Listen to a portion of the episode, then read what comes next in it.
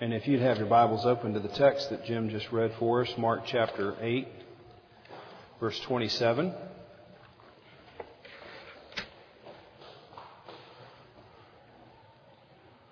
Some of you know that the year after I graduated from college, I went to work for the Atlanta Braves in their public relations department.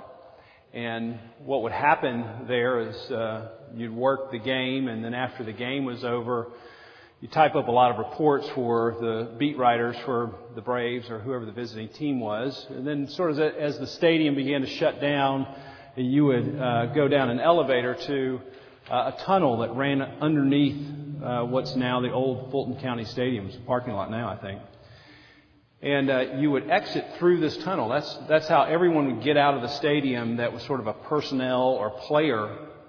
And um, what would happen is, if you were a real fan, you would go sort of line this tunnel as it came out, and you would see if you could see, you know, like somebody famous coming out of the tunnel.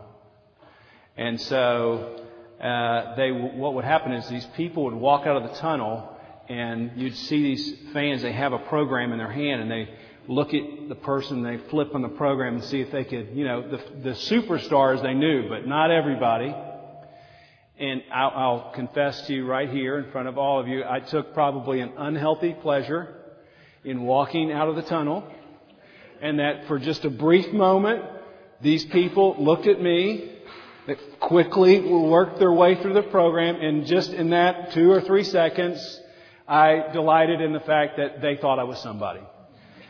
It, but it just, it, it always happened. Flip through. No, he's nobody.